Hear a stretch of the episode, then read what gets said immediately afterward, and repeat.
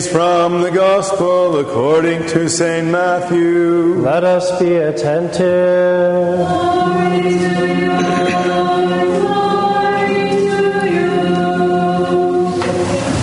That time, Jesus heard that John had been arrested.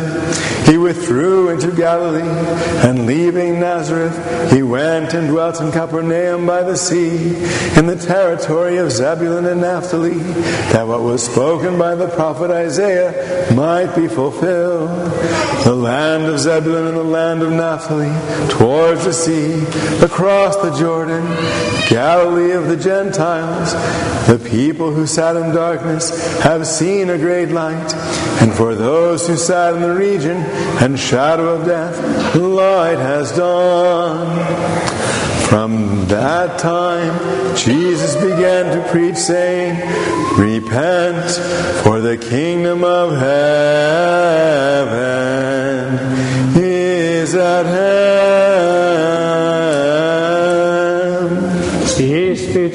Proclaims the gospel. Glory to you, O Lord. Glory to you.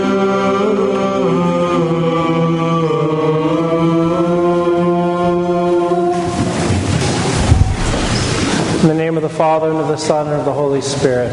Amen. Every year on the Sunday after Pentecost, after rather after Theophany, we have this descriptive passage. The passage comes from the book of Isaiah and then is quoted in the Gospel of Matthew. It goes, The land of Zebulun and the land of Naphtali, toward the sea across the Jordan, Galilee of the Gentiles. The people who sat in darkness have seen a great light. And for those who sat in the region and the shadow of death, light has dawned. So descriptive, sitting in darkness. Not just being in darkness, not living in darkness, but sitting in darkness. It shows a great uh, comfort with the darkness, familiarity with the darkness. And how it says, in the region and the shadow of death. So there in darkness is this shadow of death. And yet now light has dawned.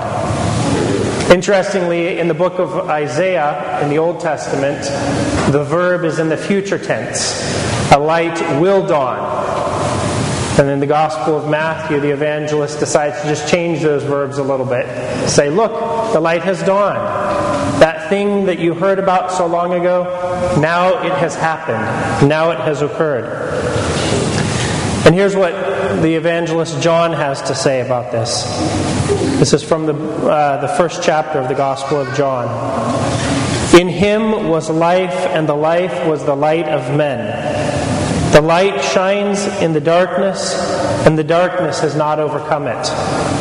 There was a man sent from God whose name was John. He came for testimony to bear witness to the light, that all might believe through him. He was not the light, but came to bear witness to the light, the true light that enlightens every man coming into the world. Christ, the true light, enlightens all. This is a hymn from the presanctified liturgy. The light of Christ illumines all.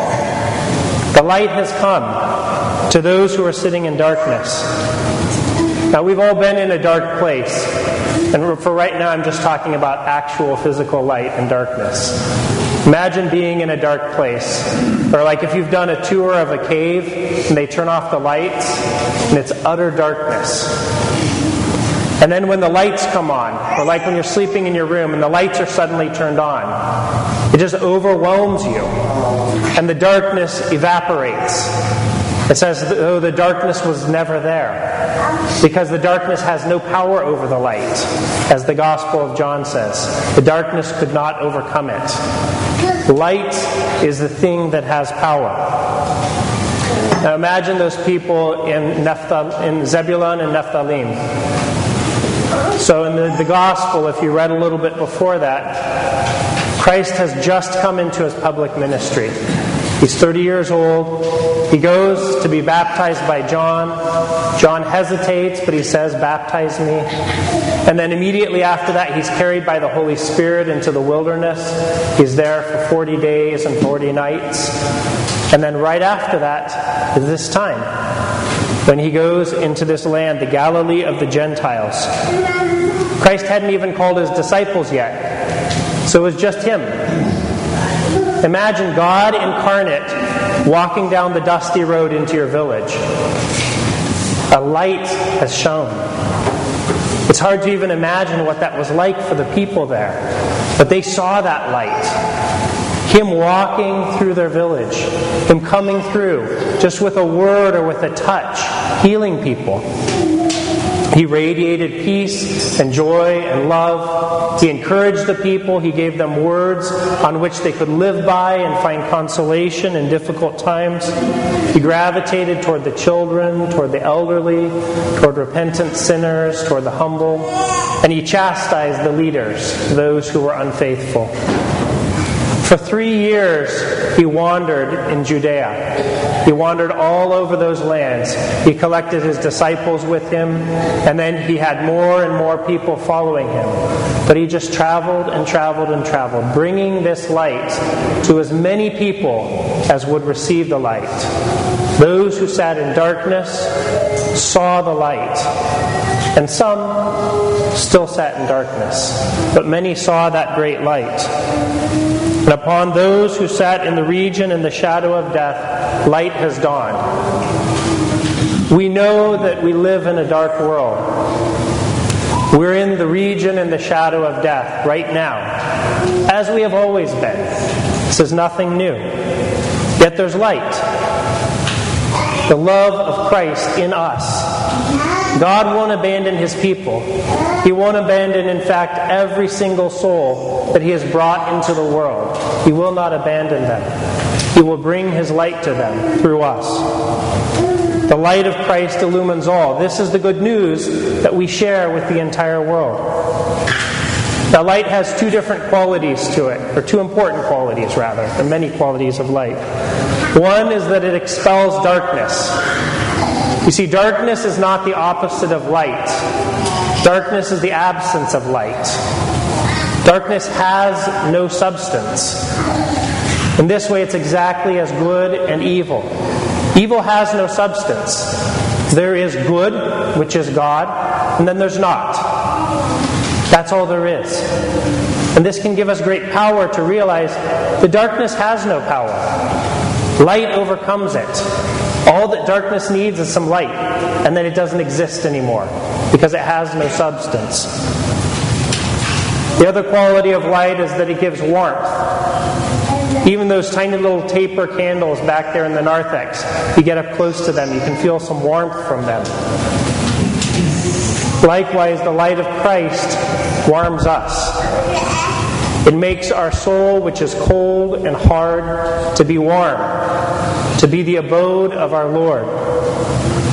In the communion hymns, it says, the preparations for communion, it says, May the ember of your body light up my darkness.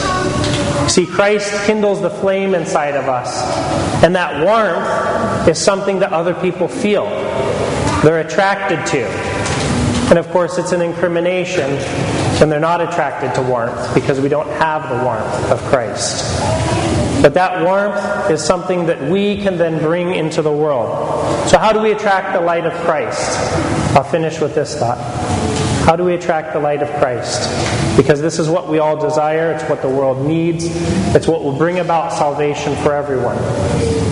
Our Lord gave us the answer in the gospel today. What did he say at the very ending? Repent, for the kingdom of heaven is at hand. Repent. Repent. I don't know how many parents are out there who know the Orthodox uh, singer songwriter Gigi Shadid. There's a song, Repent, Repent, Repent. We just have to keep remembering those words. Repent again and again and again. How is repentance related to receiving the light? What is repentance? Repentance is simply turning away from the things that we have been and going towards the things that we are not yet. That's what repentance is turning away from the things that we have been and turning towards the things that we are not yet. And what's the thing that we have been? We've been sitting in darkness, like the gospel so vividly portrays. Sitting in darkness, contented in darkness, resting in darkness. And so repentance is simply to turn away from that. To say to our Lord, I don't want that anymore. I want this. I want you. And in this way, we attract the grace of God. In this way, we humble ourselves because we can't be humble unless we first realize there's something wrong with us. There's something wrong in our lives. Sitting in darkness is not the normal way that humans should be, and yet it seems so normal. So let us attract the light by the simple act of repentance, because the kingdom of God is at hand. Christ's light has shine into, shone into the world, and it is there, and all that we have to do is take hold of that light, receive the warmth, cast out the darkness, and then unite ourselves to Christ. Amen.